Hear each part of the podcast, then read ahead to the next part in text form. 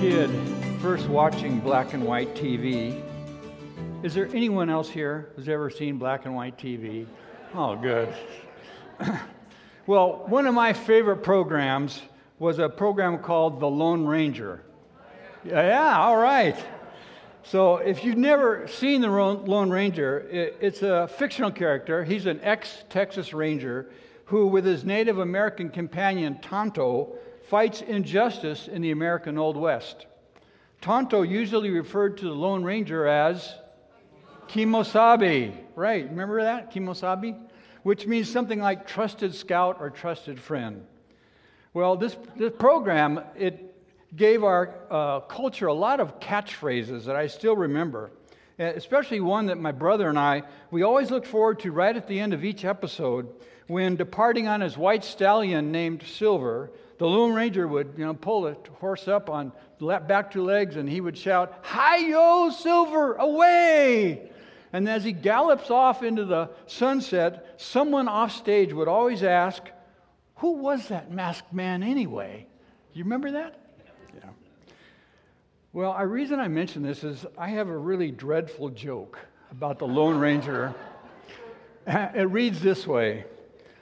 The Lone Ranger and Tonto were camping in the desert. After they got their tent set up, both men fell sound asleep. Some hours later, Tonto wakes the Lone Ranger and says, "Kemosabe, look toward the sky. What do you see?" The Lone Ranger replies, "I see millions of stars." And Tonto asks, "What does that tell you?" The Lone Ranger ponders this for a minute, and then he says, "Astronomically, it tells me there are millions of galaxies and possibly billions of planets. Time-wise, it appears to be approximately 3:15 in the morning. Theologically, the Lord is all-powerful, and we are small and insignificant. Meteorologically, it seems that tomorrow we're going to have a beautiful day. Why, Tonto? What does it tell you?" Tonto fixes the Lone Ranger with a steely glare, and after about 10 seconds, he slowly shakes his head and he replies, "It means that someone stole our tent." I know, pretty dumb. I don't know what happens when you guys get together at Christmas, but at our house when we get together, I'm known for dumb jokes. That's what I do, so. We're in the middle of a series titled One Anothering, and each week we look at a different one another from Scripture. Last week it was stir up or provoke one another to love and good deeds. We've also considered welcome or accept one another, love one another, and so on. It probably goes without saying that to carry out these various one anothers, we have to be in relationship with other followers of Christ. Seems pretty obvious. A couple weeks ago, in the growth group that Lynn and I are a part of, we had a conversation about friends and loved ones who used to be involved in a church body somewhere, but for various reasons, they no longer participate in regular church activities. I sometimes think of such believers as Lone Ranger Christians. They are attempting to live the Christian life somewhat isolated from a setting such as this. There are many dangers, though, associated with trying to live the Christian life as a Lone Ranger. For one, when one of the sheep separates from the flock, that sheep becomes much easier prey for the enemy of our souls. And secondly, in the context of one anothering, it becomes very difficult, if not impossible, to obey the various one another's found in Scripture if you've chosen to be a Lone Ranger Christian. God is a relational God. We see that in the Trinity, the very makeup of the Trinity. And one of the key ways that we are made in the image of God is in this very area of being designed to be in relationship with others. Sometimes we may be tempted to try to live as Lone Ranger Christians because rubbing shoulders with other Christians, it can be messy, it can even be painful sometimes. But these one another's only work in the nitty-gritty of close relationships with other believers in Jesus Christ. It's only in our working at relationships with other believers that God is glorified by our commitment to continually seek the unity in the body of Christ. It is only trying to work out our relationships with others in the body of Christ in the real world that we grow in the Christian life. And it's only when we as followers commit to working out relationships with one another in the body of Christ that an unbelieving world will stand up and take notice, because there is something different about those followers of Jesus. They really do love each other. Well, this week we're going to do another One Another, and it's encouraging one another. Our target text comes from 1 Thessalonians 5:11. You see it on the screen there. Therefore, encourage one another and build each other up, just as in fact you are doing. We can see from that passage that the Apostle Paul connects encouraging one another and building each other up. He connects them together. As with many of the other one another's that we've already looked at, Paul, his word to us to encourage one another is not made as a suggestion or as an option. It is stated as a command. It's in the imperative tense in the Greek. That simply means that encouraging each other is to be a normal part of our interaction with our brothers and sisters in Christ. Well, when we think about what it means to encourage someone, our first clue is found in the word encourage. If you remove the en at the front of the word, we're left with courage. When does someone need courage? When they are facing a battle, when circumstances in their life are overwhelming and they're tempted to give up, when doubts fill their mind about something that they're trying to do and not sure that they can actually accomplish that. Interestingly, when we look at the Old Testament and the various ways that the word encourage is used there, it often does come up in the context of military conflicts. Israel has had many enemies over the centuries, and every soldier in every generation has needed to find courage for the battles that had to be fought. But when we turn to the New Testament, we find encourage used in a very different sense. Not so much in the sense of needing courage in a battle or a conflict. And to get the full flavor of the New Testament use of encourage, we need to look at the unique construction of the word as it's found in the Greek, the original language of the New Testament. The Greek word that's almost always translated encourage in our New Testaments, in our Bibles, is the word parakaleo. Literally translated, it's a combination of two Greek words. It means to call one alongside or to be beside another. So to encourage someone is to come alongside them, to stand beside them. What a great picture, right? To encourage another person is to come alongside or stand next to them. We have some wonderful examples and illustrations in the New Testament of what it means to encourage another. Let's start with the Holy Spirit. On the night before his crucifixion, Jesus gathers his 12 disciples together, and after he washes their feet, he says, one of you is going to betray me. And then quickly after that, Judas leaves. That leaves Jesus with the other 11. The teaching that Jesus gives that night from chapters 13 through 17 is only found in John's Gospel.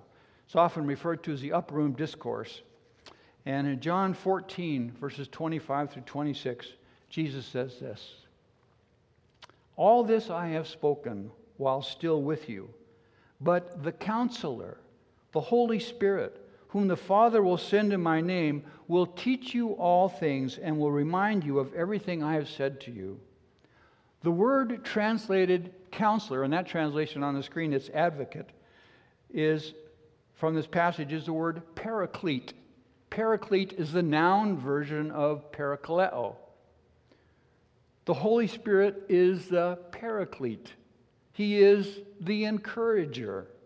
He is the one who comes alongside each follower of Jesus Christ. And to get a sense of the wide range of meanings that Bible translators have attached to the word paraclete, in this translation you see it's advocate. In another translation it's counselor. In the NIV, the King James translates it as comforter. The New American Standard translates it as helper. and the New Living translates it here as advocate. All of those translations, which are accurate, combine to give us a more complete understanding of what the Holy Spirit's role is in the believer's life. If you ever wonder what's the Holy Spirit doing in our lives, it's these words translated from the Greek word parakaleo. The Holy Spirit comforts us. He counsels us. He helps us. He advocates for us. In summary, the Holy Spirit encourages us by counseling, comforting, helping, advocating, and strengthening us. Cool, huh?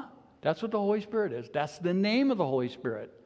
He's the paraclete, and we are to be parakaleo. We are to be encouragers. We take our cues from the Holy Spirit. And maybe you're thinking, great, all I have to do to encourage another is be like the Holy Spirit in their life. Tough to do, right? Pretty high bar, but there are other illustrations and examples from Scripture that maybe are a little more down to earth for us and within our reach when it comes to what does it mean to encourage another. Let's look at the life of an encourager in Scripture. This is from Acts 4:36 and 37. Joseph, a Levite from Cyprus, whom the apostles called Barnabas, which means son of encouragement, sold a field he owned and brought the money and put it at the apostles' feet. First, to avoid any confusion here, the name Barnabas is an Aramaic word. That's why it doesn't look like paraclete. But consider what this verse is telling us. Barnabas, meaning son of encouragement, was the nickname that the apostles chose to give this man who, as we see in this verse, his birth name was Joseph. So he's born Joseph, and because of his character and what he does among the apostles and other people, they've nicknamed him Barnabas, a word that means son of encouragement. I'm wondering, what kind of things did Barnabas do to earn such a nickname? Well, the first clue we get is in verse 37, but before I go there, when we give nicknames to other people, we do so. Well, in our culture, the most common way I think that you get a nickname is something about your physical attribute, the way you look. Like slim, or blondie, or hop-along, or in Mike Shabo's case, Superman. I told Mike I was going to pick on him, so he's okay with that. But why did Barnabas get that nickname? What did he do? Look at verse 37 from that verse. He sold a field he owned, and he brought the money and put it at the apostles' feet. Was that piece of land back on the island of Cyprus? Was it somewhere around Jerusalem? We don't know. The text doesn't tell us. But I do know that when Pastor Bill read the total amount that had been committed through the Moving by Faith campaign, some $960,000. I was very encouraged. I hope you were encouraged.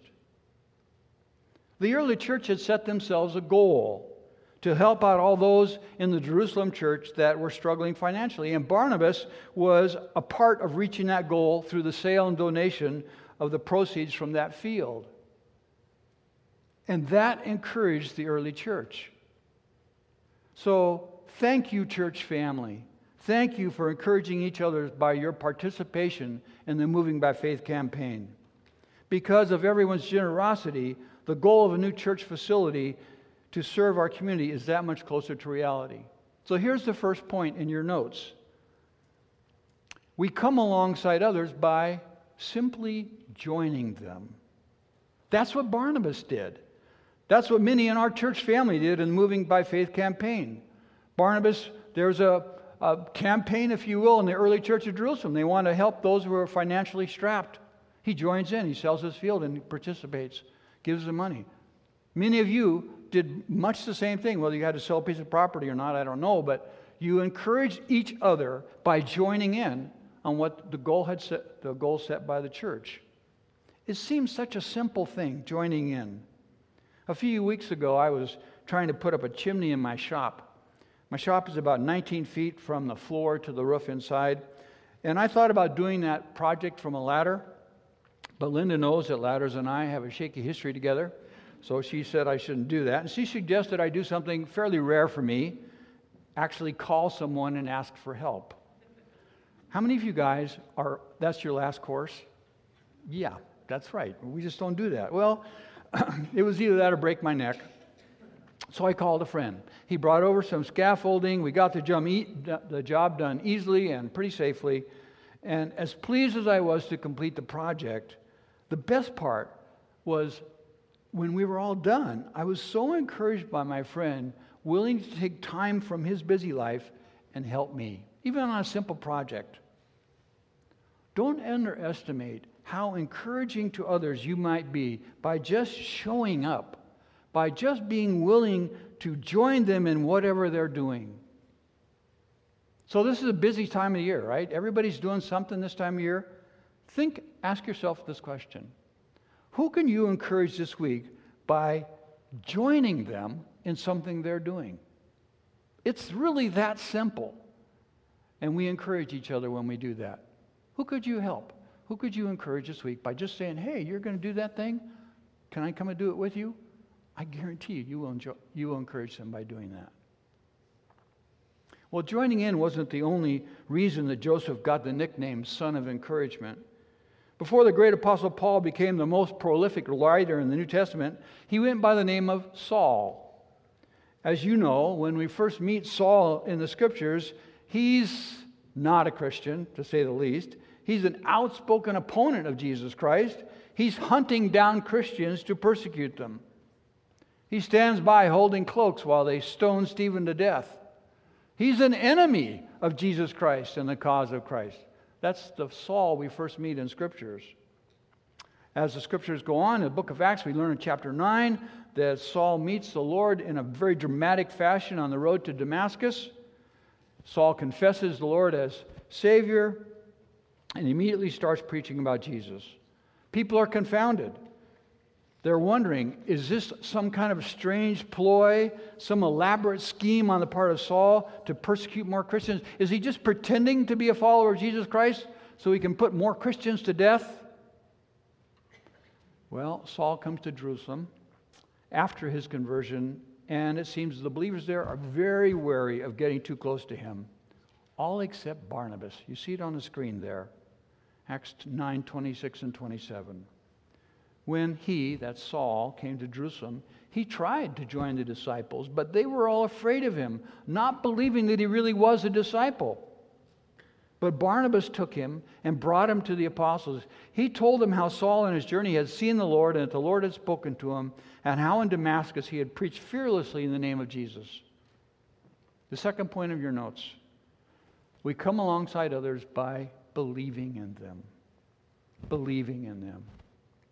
When it seemed that no one else was willing to give Saul the benefit of the doubt, up steps Barnabas. He comes alongside Saul, and he makes the case that Saul's conversion to Jesus Christ is the real deal. It was genuine. Saul was to become arguably the greatest missionary and the greatest theologian the church has ever known. And how did Saul get his start? By one person, Barnabas, believing in him. Last week, Pastor Bill talked about being willing to do things that are out of our comfort zone. Pretty much any time that we get involved in a ministry of the church that we've never done before, we're out of our comfort zone. That's actually a very good place to be. And for anyone who steps up and takes on a responsibility in the church, the rest of us have a golden opportunity to encourage them. A simple thank you for serving in the area they're serving. Or you're doing a great job with the kids. Or I'm so glad you're here for my child. Coming alongside your brothers and sisters who are serving here builds up the body of Christ in this church. It builds up the unity of the church. I believe it draws all of us closer to Christ simply by just telling them we believe in them, that we appreciate them, that we are 100% behind them. So my encouragement to you is believe in someone this week and tell them. You will greatly encourage them by doing so. You may have a family member that's launched off onto some new venture in their life, and you're pretty skeptical that it's ever going to work. But you could greatly encourage them by just coming alongside, hearing their heart, their passion, whatever it is that's calling them to do that new, maybe risky, maybe stupid thing in their life. And you can encourage them by believing in them.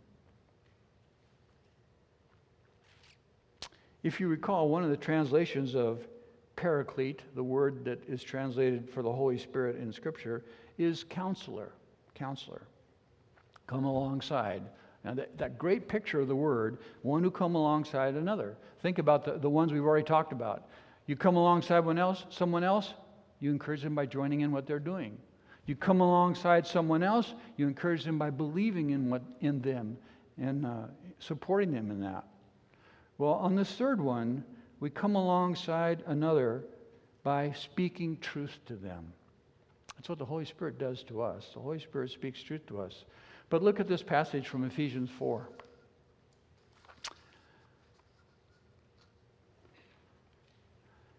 Instead, speaking the truth in love, we will in all things grow up into Him who is the head, that is Christ. From Him, Jesus Christ, the whole body, joined and held together by every supporting ligament, grows and builds itself up in love as each part does its work. That idea of encouraging one another and building each other up, we find that in this passage in Ephesians 4. Speaking the truth in love. Well, the Holy Spirit is the Holy Spirit. And when the Holy Spirit counsels us, the Holy Spirit counsels us from the truth of God. So speaking the truth in love has two parts. First, the first part is knowing the truth to be able to speak it, and that means knowing the Scriptures. The second part is sharing the truth of God's Word with love as our motive. Speaking the truth to another brother or sister in Christ is both a matter of what we say, God's truth, and why we say it, because we truly love them and desire the very best for them. A week ago, I officiated at the funeral of a man who was very special to me. His name was Paul, and I first came to know Paul when he recruited Linda and I to go into village missions. Paul was not only a Barnabas to me, he believed in me when I was sure God had made a mistake calling me to serve in pastoral ministry. But every time that I talked to Paul, he had a way of speaking the truth in love to me. I didn't realize it for a long time what was happening, but every time I came away from a conversation with this man, I was encouraged, and he was my friend, but it was almost more than that. And it took me a while to think about why I was so encouraged every time I talked to Paul. Because I've talked to a lot of believers over the years, but I've never known anyone who sprinkled God's Word throughout their conversation the way Paul did. He would begin talking, and then he would quote a passage from Proverbs, or he would quote something from Psalms, or he would mention a verse or a line from one of the New Testaments. And enough that I was familiar with all of them, but it just kind of became part of the way that he talked. If I asked him for counsel, he would come back with a quote from Scripture that just seemed to fit the exact circumstance I was concerned about. And even when he wasn't giving me counsel, his words just bubbled over with references to passages in the Bible that not only blessed him, but they ended up blessing me as well. He spoke the truth, God's truth, to me in love, more than anyone I've ever known. And it was kind of bittersweet doing his funeral a week ago. I mean, just like with Kathy Laddick, I know he's with the Lord, but I'm going to miss that speaking the truth in love to me. I really am going to miss that. How do we do that with one another? Sometimes speaking the truth in love to a fellow believer is a matter of just encouraging them to hang in there and keep trusting the Lord. For example, these are not up on the overhead, but Philippians 1:6, if you don't know it, I would encourage you to memorize this verse. I'm confident of this, that he who began a good work in you will carry it on to completion until the day of Christ Jesus. Well, that's a word of encouragement. You come to someone, they're struggling, you know they love the Lord, and we just say, hang in there. God has started a work in you, and He's going to complete it. Trust the Lord. He's faithful in that. Wow, you've just spoken truth and love to someone, and that will encourage them. Guaranteed that will encourage them. But sometimes speaking the truth in love means saying hard things that we don't want to hear, and we probably don't want to say them either. For example, from Colossians 3. You have a friend who's feeling bitter about somebody. Happens a lot when we get together with families, right? Colossians 3:13, forgive whatever grievances you may have against one another. Forgive as the Lord forgave you. Not an easy word to speak, but God's truth spoken in love. And trust the word of God to do its perfect work in that person's life. His word has done that work in our lives many, many times. It will do that same work in another's life. We just need to listen to the Holy Spirit and speak those words. Whenever we speak the truth in love to another, we encourage them. We build them up. We bless them. They are someone who, every time we talk to them, they will have opportunity to hear God's word. So it's encouraging.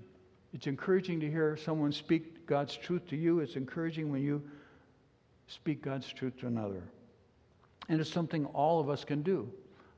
You know Scripture. You may not think that you know Scripture, but you do. You've read God's word. You hear it. You sing it. We can encourage each other, speaking the truth in love to them. Lastly, we come alongside each other by praying for them. We find this in Romans 15:30.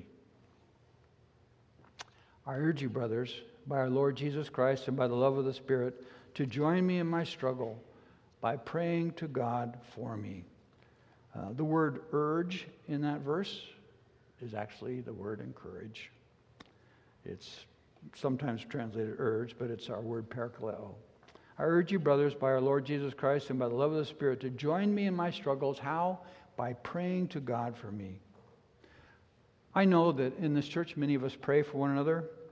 My point here is that occasionally we need to let the ones we're praying for know. Let them know, tell them that we are coming before the throne of God's grace on their behalf. We do so not to boast or getting a pat on the back. We do that to encourage them, to let them know that we are standing with them, whatever the prayer request might be. A couple weeks ago, I needed to write a very difficult letter to a brother in the Lord. He lives far away. Phones weren't a way to communicate. I couldn't see him physically, so it was a letter. I had to write a letter. This friend, this brother in the Lord, was making some very poor choices in his life, and he was in denial about everything. Well, writing a letter like that is not in my comfort zone at all. I tend to shy away from confronting people. So I knew I needed to write the letter. The Lord just kept, on me about that. But I was dragging my feet. I was any excuse to do something else. There's always something else to do when you don't want to do something, right? So I found other things to do. In confidence, I had shared what was going on with a friend, and several days later, I ran into that same friend, and he asked me how the letter was going and assured me that he was praying for me. Well, up until that short conversation, I'd only thought about what to say in the letter, but I hadn't actually taken pen to paper to write anything down. But after that simple encouragement that someone was praying for me about that issue of writing that tough letter, I was able to sit down and get the letter done. I'm so grateful. And that person doesn't even know that. But that simple word of encouragement to say to me, I've been praying for you about this thing. How's it going? That made it possible for me to get a difficult task done. God works through the prayers of his children. And one of the most encouraging things that you or I can do for a brother or sister in Christ is to pray. Pray for whatever is on their heart. Sometimes that will mean stopping right at that moment, right when they share whatever that prayer request is. If you can do it right then, that's the time. Other times it will be prayer over the long haul, so to speak. Writing that prayer request down, coming back to it as often as it takes, and coming back to your friend and saying, hey, I've been praying about this situation. How's that going? That encourages each other. As I've been thinking about encouraging one another in the various ways we talked about here today, I realized this was a great thing about studying this passage and thinking through Barnabas. I realized that I'm encouraged almost daily by Linda, first of all, and by you. Linda joins me in many things that I do, and we do those things together, joining in. She believes in me. When I doubt myself, she believes in me. She loves me enough to speak the truth to me when the Holy Spirit prompts her to do so, and I know she prays for me every day. I'm so blessed to be married to an encourager. Many of you do those things for one another. You encourage each other in all those ways and others. Maybe you're an encourager and you didn't even know it. You didn't realize it. All of us have the opportunity to come alongside a brother or sister in Christ and join them in what they're doing. How simple is that? Just join them. Is someone going to do some baking? Is someone going to do some decorating? I mean, this time of year, there's so many things going on. It's pretty easy to just find someone to just say, hey, I'd like to do that with you. You will encourage them. We have an opportunity to just believe in others. We'll get together with family. You probably got together with family this last week and over the holidays and hear what's going on in other people's lives. Believe in them. Come alongside them. Stand next to them. Literally and spiritually. And be interested in what they're doing. Pray for them. And when God prompts you, speak truth to them. Speak from His Word.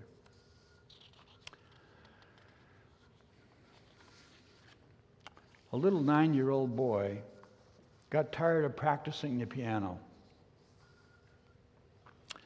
His mother heard that the great Paderewski was coming into town to do a concert, a special concert. So Mom bought 2 tickets, one for herself and one for her little boy, thinking, if I bring my son to this great pianist and he hears what the piano can do, well, maybe he'll want to continue on in his lessons. So she drags him along to the auditorium, sits him down in his little suit, and gets dressed up to go to the concert, and then she turns and begins to visit with some friends who are sitting nearby. Little boy's already bored, and he looks up, and on the stage there's this giant ebony black Steinway concert grand piano sitting there all by itself on the stage. The lid on the keyboard is lifted up, and there's a leather bench right in front of the piano. The little boy looks at the piano, he pops his knuckles, and he says to himself, I'd really like to play that piano. So he slips down the aisle, walks across the front, up the steps, sits down at the piano, and he starts playing chopsticks. Dun, dun, dun, dun, dun, dun, dun. Well, the people down front see what's going on, and they get upset. Who's that? Quit that! Whose kid is that anyway? Where's his mother? And of course, Mom looks up, sees what's happening, and she's embarrassed beyond words. And the great Paderewski, who was backstage, heard what was going on. So without the boy seeing him, Paderewski slips out on the stage and comes behind the little boy, and he reaches around him and with both hands begins to an improvised beautiful melody to go with chopsticks. He says to the boy as they're playing together in the concert hall, keep playing, don't quit, don't stop, you're doing great. Who would the Lord have you encourage today, this week?